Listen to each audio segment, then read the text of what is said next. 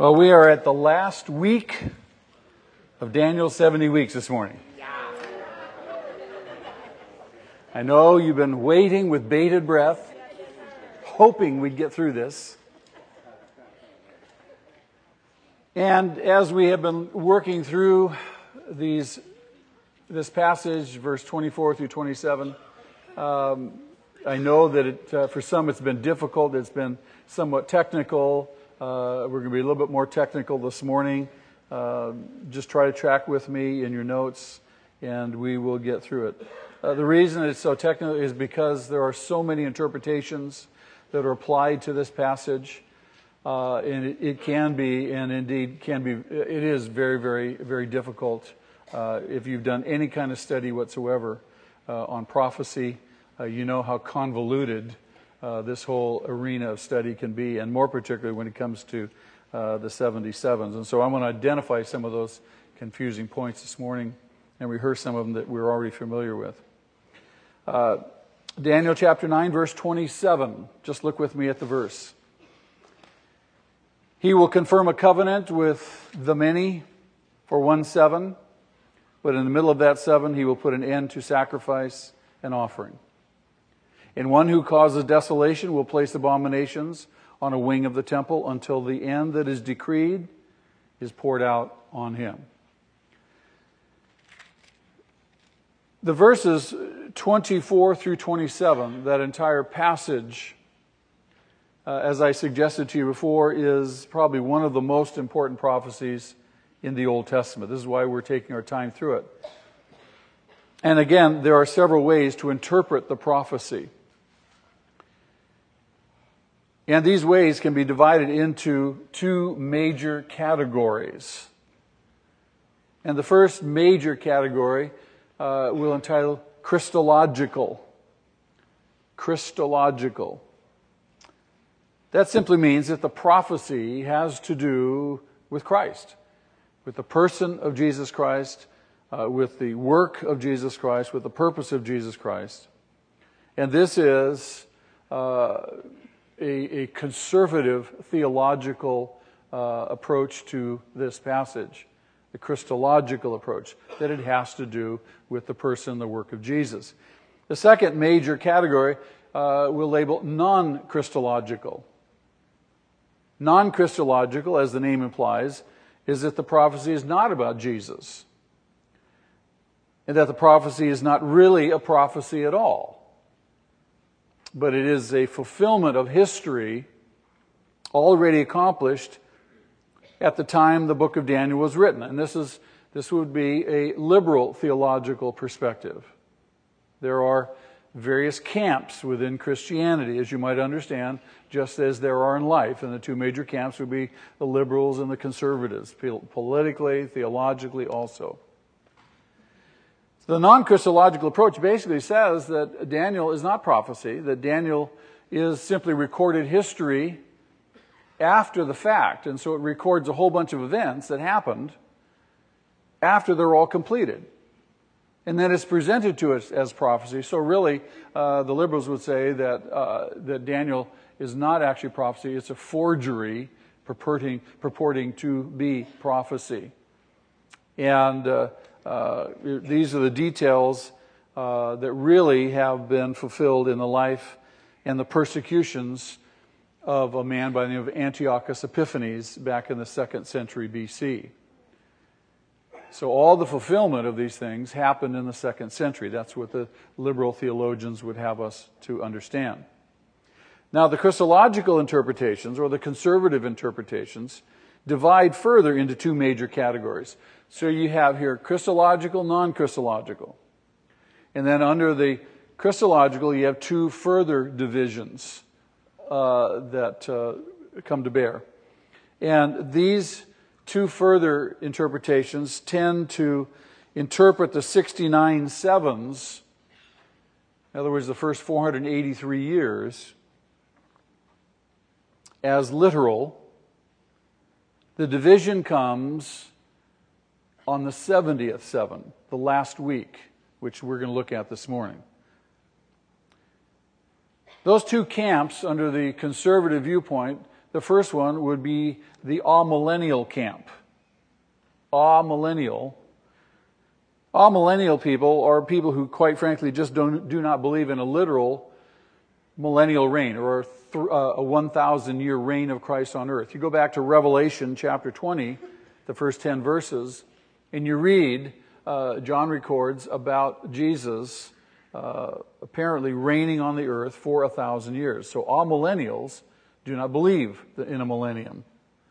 Uh, they believe that that's a spiritual reference, it's not a literal reference, and that it, uh, it applies to the spiritual reign of Christ that's already happening in the hearts of believers. It's not a literal thousand years. So they'll spiritualize that uh, viewpoint.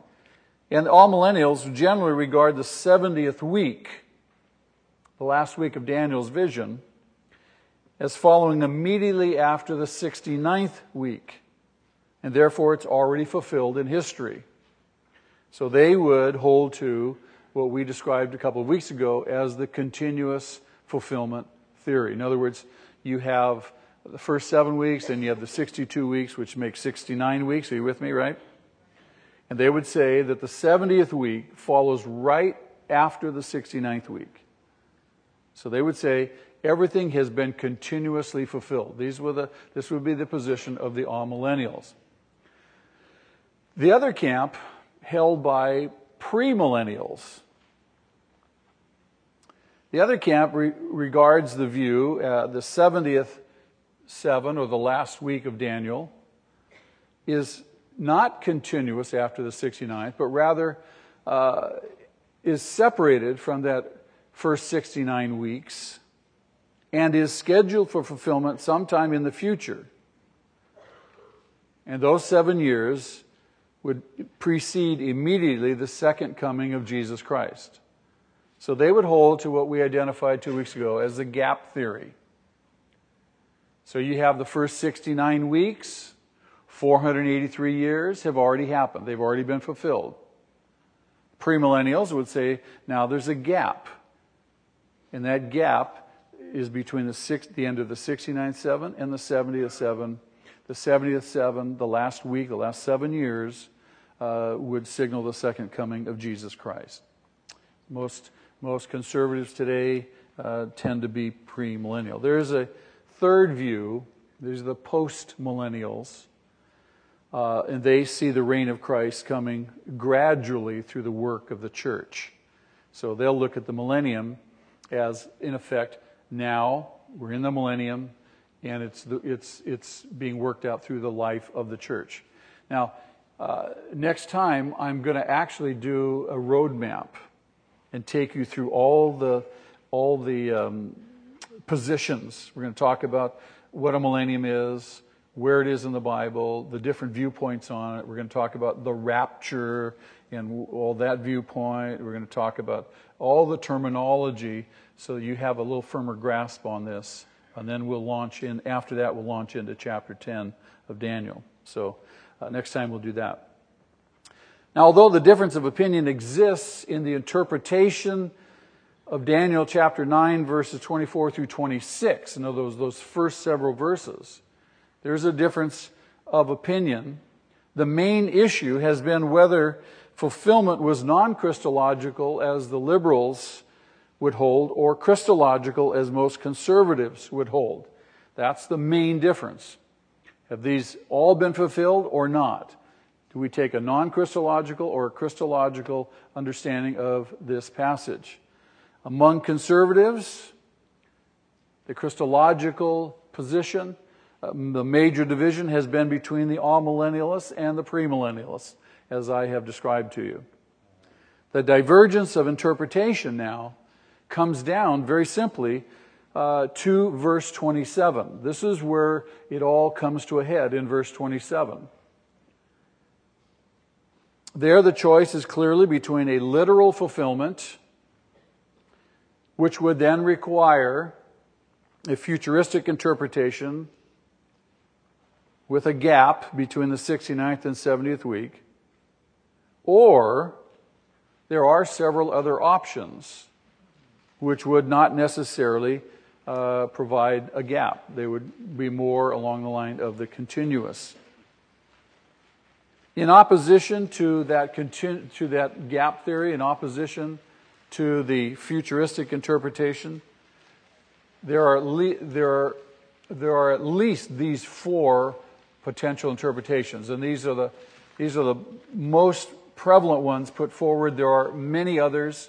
I boil it down to these four, and I want to give them to you because I think you just need to be aware of them. And then I'm going to tell you why I do not think that they hold water. All right? So we'll go slow. How many are glad I'm going to go slow? First of all, there is the liberal view. The liberal view that the 70th week, or the 70th seven, is fulfilled in the events of the second century BC involving Antiochus Epiphanes. So the liberals just say, uh, look, all of this has been fulfilled. Uh, it's, it's all continuous. There's no gap. There's no break. The whole 77s was fulfilled in the events surrounding Antiochus Epiphanes in the second century BC. Remember, he was a cruel king, cruel ruler. He's identified in uh, Daniel chapter 8. Now, the, the, reason, there's two reasons why I disagree with this view. And one, uh, the view is built on the premise that Daniel is a forgery. I do not believe Daniel is a forgery. There's enough internal evidence in the book itself uh, that gives us good reason to believe that it is actually a prophetic book. And secondly, the liberals believe that prophecy is impossible. Liberal theologians do not, quite frankly, believe in the miraculous. And this is where they become a real problem. So they would say that prophecy is miraculous. We do not believe in prophecy because prophecy would hence be miraculous. So, because of those two reasons, I would not uh, agree with that position. The second view would be the view that's held by uh, many of the Jewish scholars, and that would be that the 70th week is fulfilled in the destruction of Jerusalem in the year AD 70. But this view seems to contradict verse 26. Verse 26 says this the city and the sanctuary will be destroyed. Notice this after the 69th week, but before the 70th week is mentioned in verse 27. So again, I, I suggest to you that it goes back to allowing for a gap. So there, there are these two major events that occur after verse 26. So it couldn't be continuously fulfilled. The third view is that the 70th week of Daniel is actually an indefinite period. And it began with Christ, but extends to the end. So we, we don't know how long that period is. It's very indefinite. We just have a, a general beginning period that was with the first coming of Jesus. And extends to the end whenever the end was. Now, that view, in my, in my opinion, just simply spiritualizes the whole issue. There's no literal fulfillment, no specific chronology given to us. We might not, well not even have the, the prophecy if we can't pin it down to anything. There's a fourth view, and the fourth view is that the 77 is seven literal years beginning with the public ministry of Jesus and ending about three and a half years after his death. Now, again, if you look at verse 26 and, and verse 27, uh, the time frame doesn't seem to fit. Uh, does, does not seem to be a, any real fulfillment to the climax with that view. If he's killed three and a half years after you see? Or the, the, the 77 ends three and a half years after his death. The bottom line is each of those four views, which claim fulfillment largely in the past, they have one common failure. None of those four views provides in my mind, a literal fulfillment of the prophecy. So we do not have a full literal fulfillment of the prophecy. If you go back to verse 26, halfway through the verse, we read this The people of the ruler who will come will destroy the city and the sanctuary. The end will come like a flood. War will continue until the end and desolations have been decreed. The, the general tone, the general tenor of, that, of those two sentences in the last half of verse 26, they, they have a, a striking uh, likeness to Jesus' words in Matthew chapter 24 in his Olivet Discourse the first half of chapter 24 up through verse 14. And I'll leave you to read that passage and you'll see the, the, the striking likeness. It was in that passage, and Jesus stated that hardships and suffering and, and war would continue right up to the end of the present age, culminating in a time of unparalleled tribulation. I think it's important to note that this entire period, this intervening period, if you will, is referred to before the final or 70th week is mentioned in verse 27. So, the, what you read in the last half of verse 26, the war, the destruction, the desolations, all of that happens before you even get to the 27th verse. And all of that is conforms to what Jesus said in the first 14 verses of, of Matthew 24 when he talks about the end time and the destruction to come. And I suggest to you again that would imply that there's, there must be this gap of time before the 70th week is even talked about or uh, comes into play. Now, that would be very, very difficult to understand and very, very difficult to explain if, in fact, the entire 70 weeks are continuous. It seems far more reasonable to me that a long period of time of war, a long period of time of desolation, is to intervene between the 69th and the 70th week. The 69th week, when Christ appears the first time, the 70th week, which will usher in his second appearing. So you've got this period of time. He came at the first, first time he came. Now there's this huge intervening time and now the 70th week will usher in his second coming. Now, let's get to verse 27 specifically. There's a word in verse 27, in fact, it's the very first word that raises, I think, a question. What's the first word of verse 27? He. It raises a question. The question is, who is referred to? Who is the He that we find here? Who will confirm the covenant with the many? Now, again, there are divergent opinions. There are, are many people who would suggest that the He refers to Christ. And the basis of that opinion is, is the phrase, He will confirm a covenant with many. Now, we know that He made a new covenant, right? Now, the question is, does this covenant in verse 27 apply to the covenant, the new covenant that Jesus put into place. The second point that these people would suggest is that he will put an end to sacrifices and offerings. Did Jesus put an end to sacrifices and offerings?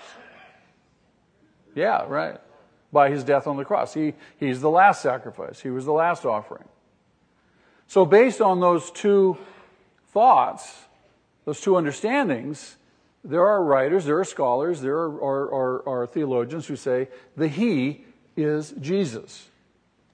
Because He instituted a covenant and He put an end to sacrifice. However, you have to also take into context or into, into uh, our, our frame of reference here the, the, the syntax of the passage. In other words, how is the verse set up? You can't just arbitrarily say, well, it's Jesus because of these two things. Everything else has to line up. If you follow normal grammatical, syntactical practices, remember going back to English? You know, you know when I studied Greek in, in, in, in school, I never learned English syntax like I learned it when I studied Greek. I learned what a gerund is. Yeah, I learned all the parts of speech. I thought, my gosh, why didn't I learn this when I was in school? but if you follow the normal rules of syntax, then you have to go back and look for the nearest antecedent, the nearest noun, if you will, the nearest reference that he, the pronoun he, would refer back to. It's not just he hanging out in space. There, there has to be an antecedent to he. The only possibility would be found again in verse 26. And if you look at verse 26, that would be the ruler who would come. There's no other person in the text that gives uh, reference to that he as does that phrase, the ruler who would come in verse 26. If then it was a ruler of the Roman people who was to destroy Jerusalem, and that, uh, that we know from history was Titus, the Emperor Titus, it would not then be unreasonable to suppose that the he of verse 27 would also be a ruler of some quote unquote Romanistic imperial empire in its final phase. Now, we've already seen that when you go back to Daniel chapter 2. You remember the, the statue of Nebuchadnezzar's dream? And you get down to the feet and the ten toes, the final aspect of this empire. And then you go over to Daniel chapter 7, and we saw the, the, the how many, how many, um, uh, how many horned beast. I know it was a while back. How many horned beasts? ten horned beast, and there were three horns that were displaced by one horn that became prominent. Remember? So again, we have that supportive textual evidence. So the ruler of verse 26, Titus, could in fact be a forerunner or a type of an imperial ruler identified as he in verse 27. Are you tracking with me still? This is the normal premillennial interpretation. And this interpretation puts forth that the reference is to a future ruler who may be identified with the Antichrist, who will appear at the end of the period between Christ's two comings, just before his second coming. Now, the next question, verse 27 poses Who are the many with whom this end time ruler will confirm a covenant? The Hebrew word translated many, the very structure of the word hinges on a, on a technical uh, point. It's called vowel pointing in the Hebrew. And it really is actually translated, and some of this is, you'll see this in some of the translations, it's not in the NIV, but it should be the many. So it's pointing to, technically to a, a specific group, the many, not just many generally, without the, the definite article the in front of it. You follow me? So the Hebrew word indicates the many, and the many would be, again, a technical term referring to very possibly true believers. And among them, Jewish believers in Christ. Now, the reason I say that, and, and, again, I can't be absolutely definitive, but the evidence seems to point, linguistically and as well, from other translations, and uh, more importantly, uh, the translations of the, of the Hebrew text uh, one set of translations from the uh, uh, Dead Sea Scrolls uh, suggest that this word was used again and again And it's confirmed in Isaiah 53, verse 11, where the same Hebrew word is used to describe the many. In the ancient Qumran texts from which the Dead Sea Scrolls were found, we have reference to the many, and that's translated as the congregation. And that was always applied to the believing people, genuine believers. Now, not Christians in the sense that you and I understand the term believer, but genuine believers in God. So it's, this is a technical thing, and, and, and, and much depends on how you understand and how you translate it. That's why I'm pointing it out to you. So it could be that the many are, in fact, genuine Jewish believers in Christ. Now, if we are to understand then that a ruler will come in the future and he will rule over an absolute form of imperialistic government, that this ruler then would confirm a covenant with believing people, more particularly believing Jews. Now, why do I say Jews? Because Gabriel has already told Daniel at the outset of the prophecy that these things have to do with your people, meaning the Jews. Now, there's lots of translators and lots of interpreters who want to say the Jews have no part in all this. This is really talking about the church. If that's so, then why does Gabriel say to Daniel, this has to do with your people? So again, I'm suggesting based on that, then this is very possibly having to do with believing Jews. And it would be for a stipulated period of seven years, this covenant he would make with them.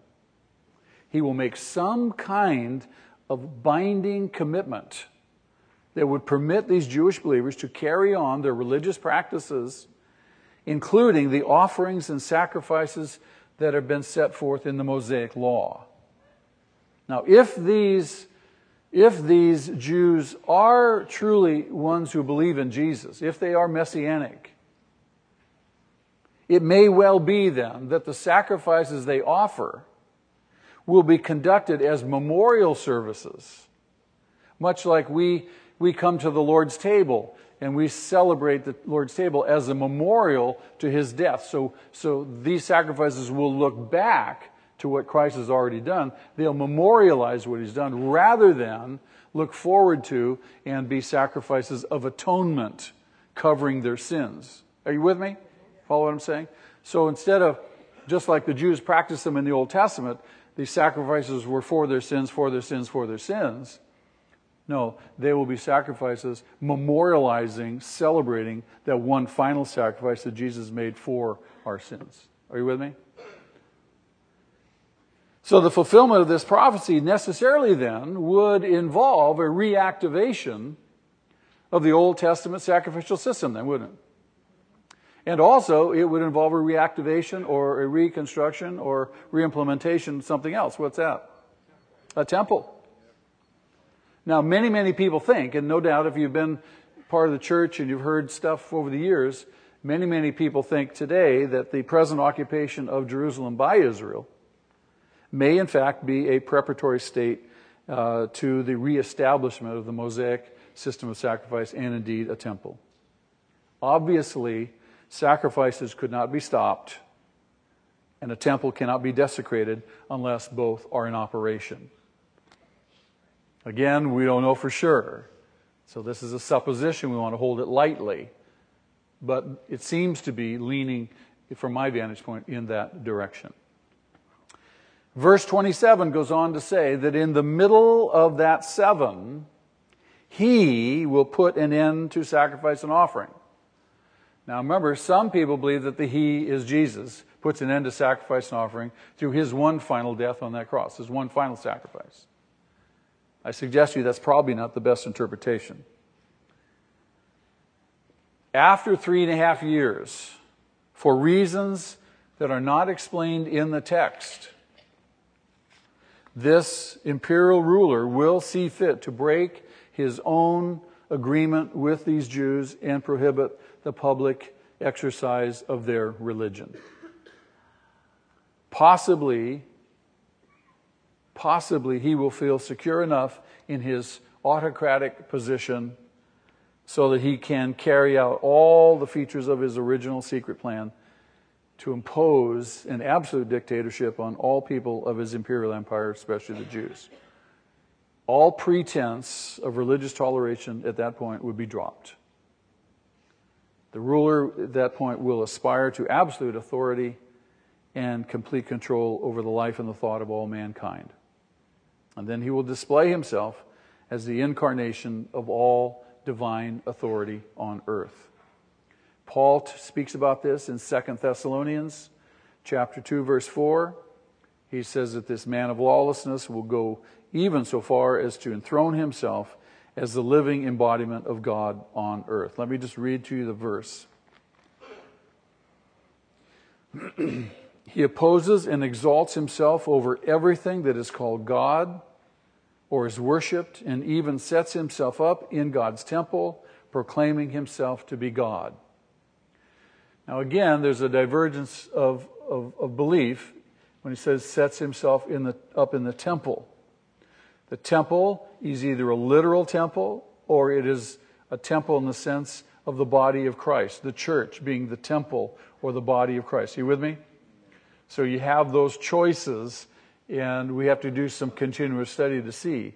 But again, I go back to uh, Gabriel's words to Daniel. This has to do with your people, and it's it's the history of Israel from from the the rebuilding of the city in 445 BC to the second coming of Christ to the end.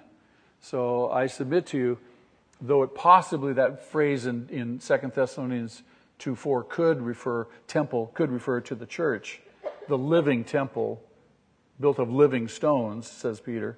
Uh, it may, in fact, be a literal physical temple uh, in Jerusalem. And uh, I mean, when you think about it, and you draw comparisons, uh, there, there seems to be a step by step progression here on the part of this ruler of tyranny. And it would bear a remarkable resemblance to the development of the Nazi tyranny in Germany. Hitler appeased and lulled in, into a false sense of security the religious community. There are many, many Christians uh, and as well Jews, religious Jews, who were encouraged by him and lulled into a, a false sense of security until he could consolidate his power, and that's when he turned on everybody. It seems like that same MO might in fact be here with this first three and a half years covenant, and then he breaks it, and then all hell breaks loose. So there's a, there's a, I think, a, a, a tremendous parallel there. The final statement of verse 27, the last sentence, this is a very, very difficult passage. Again, the entire passage is difficult. But the last, last says, and one who causes desolation will place abominations on a wing of the temple until the end that is decreed is poured out on him. So there's, there's much confusion about what's the wing of the temple, what's the abomination, who's the one that does this. Uh, the subject of the phrase place or commit abominations would be the ruler himself. So the one would refer back to he, who would refer back to the ruler who was to come the Antichrist, uh, most clearly. And he will apparently initiate some kind of practice of worship that will absolutely appall or be detestable in the sight of any true believer. To Jew and Christian alike, any image set up in the place of God is an absolute abomination, is a detestable thing. Would you agree with me? Amen. Just detestable. It doesn't matter if it's a form, doesn't matter if it's an idol, doesn't matter if it's a man, doesn't matter if it's an ideology, doesn't matter if it's a state or whatever it is. It is something detestable. If you go way back to the book of Exodus, in uh, chapter 20 of the book of Exodus, we're told that God and God alone is worthy of adoration. God and God alone is worthy of our worship. God and God alone is worthy of our praise and our loyalty and our true commitment. Listen to his words. You shall have no other gods before me. You shall not make for yourself an idol in the form of anything in heaven above, on the earth below, or in the waters below. You shall not bow down to them or worship them. He goes on to say, because I am a jealous God. In other words, it's just me. Now, if Antiochus Epiphanes, back from the second century BC, that cruel, cruel Roman ruler, if he is in fact a forerunner to this last world ruler, we do know from Jewish history that he did set up an image of the god Zeus on God's altar in the temple in Jerusalem. And this was a detestable, abominable thing in the eyes of the Jews of that period. In Daniel chapter 8, verse 13, this was described, that very event was described as the rebellion that causes desolation or the transgression that horrifies would be an adequate alternate uh, translation. Again, Jesus in Matthew chapter 24 verse 15 describes this as the abomination that causes desolation. So you see that phrase repeated again. And it's interesting, it begins in verse 15 of Matthew 24. There's a separation between verse 14 and verse 15 if you read the passage with Daniel in mind, with that gap. So it's an abomination that horrifies. It horrifies because its very presence transforms God's holy sanctuary into a heathen temple abominable, despicable. The expression abominations on a wing of the temple or on the wings of abominations, that also is obscure. No one knows for sure what that means. It may refer to a wing of the temple where the image is set up, or it may also refer to the wings of a monumental bird, meaning possibly an eagle, which would represent some pagan god. That last, this last reference uh, of this abominations on a wing of the temple may hold a clue to the interpretation of the same phrase used by Jesus in verse 15 of Matthew 24 when he spoke of the abomination that causes desolation. When it, he describes it, this is a sign of the end. It's commonly thought that this is a reference, again, to the Antichrist. And is to be associated with Paul's description of him as the man of sin, the man of lawlessness, who will defile the temple and whose coming would be a prelude to the end. Let me read to you again from 2 Thessalonians chapter 2. He says, Do not let anyone deceive you in any way, for that day will not come until the rebellion occurs and the man of lawlessness is revealed the man doomed to destruction. He opposes and exalts himself over everything that is called God or is worshiped, and even sets himself up in the God's temple to, to uh, proclaiming himself to be God. Don't you remember that when I was with you, I used to tell you these things? And now you know what is holding him back, so that he may be revealed at the proper time. For the secret power of lawlessness is already at work but the one who now holds it back will continue to do so until he's taken out of the way.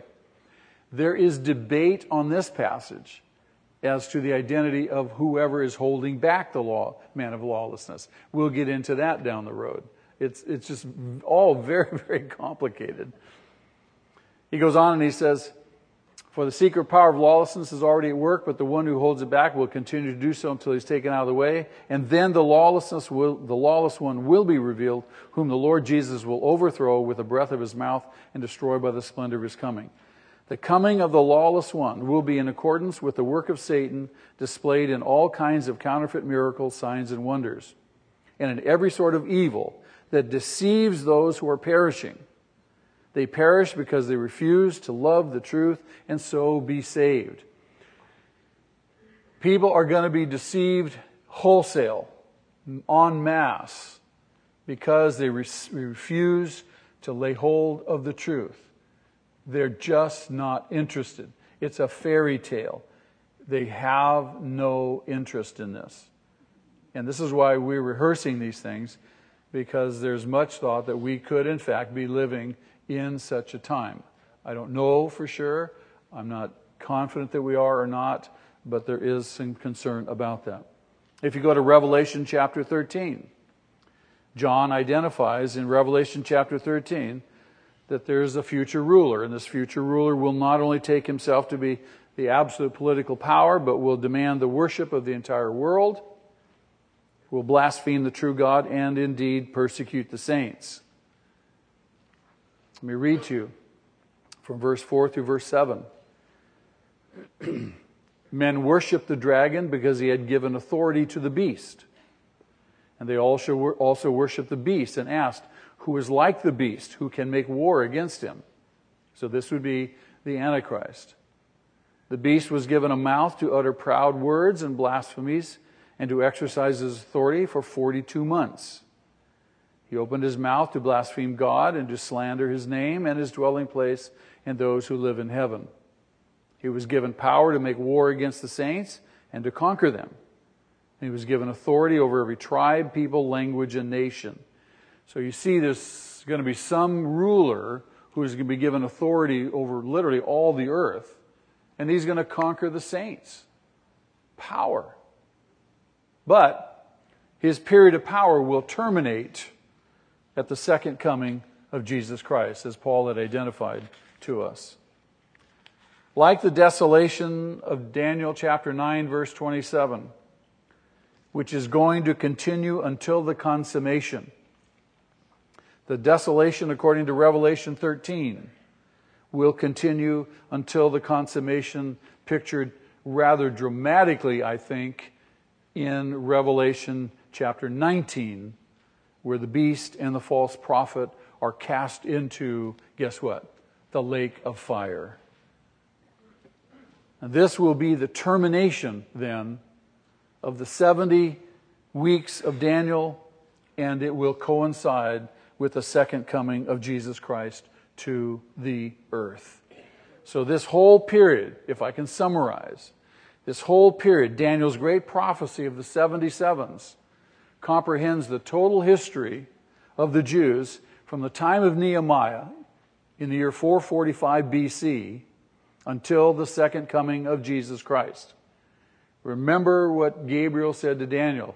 This encompasses your people. In the first period of the seven sevens, the city and the streets of Jerusalem were rebuilt. We know that from history. In the second period of the 62 sevens, which follows Immediately, the Messiah, the Anointed One, appears. And he is living at the end of that period. So by the end of the 62 year period, or the 62 week period, which encompasses a total of 7, 62, which is 69. So the, at the end of that period, the Messiah is alive. All right? there apparently may be this gap between the end of the 69th seven and the beginning of the 70th seven. Because in verse 26 is after. There are two things, two major events that take place in between. The first one would be the cutting off of the anointed one, the death of Jesus. And the second would be the destruction of Jerusalem in AD 70. Now, if we subscribe to a gap theory, then actually the whole present age intervenes between the end of the 69th seven and the beginning of the 70th seven. And then we come to the final period of the seven years, which is encapsulated in verse 27. The final period of the seven years begins with the introduction of a covenant relationship between the future ruler that shall come and the many, the people of Israel. This covenant is observed for the first half of that future seven years, and then the liberties and the protections granted are taken away. The people then experience great persecution. The beginning of the last three and a half years of Daniel's 77s is marked by a desecration of a possibly future temple, the stopping of sacrifices, and the desolation of the Jewish religion.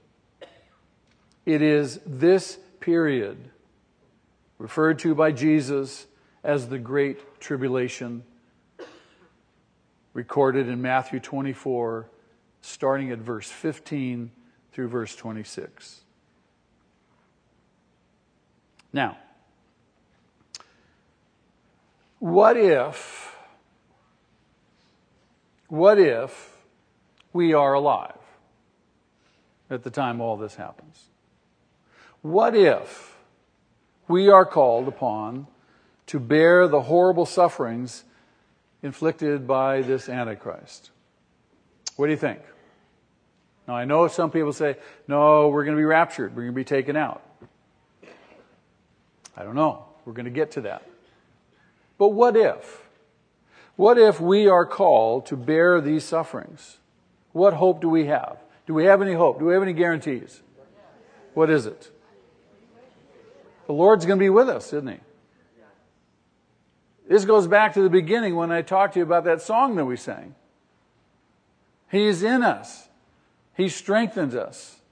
And I believe with all my heart that if we are called to be part of this, that He will be with us, granting us a deep sense of His presence, that we are not alone.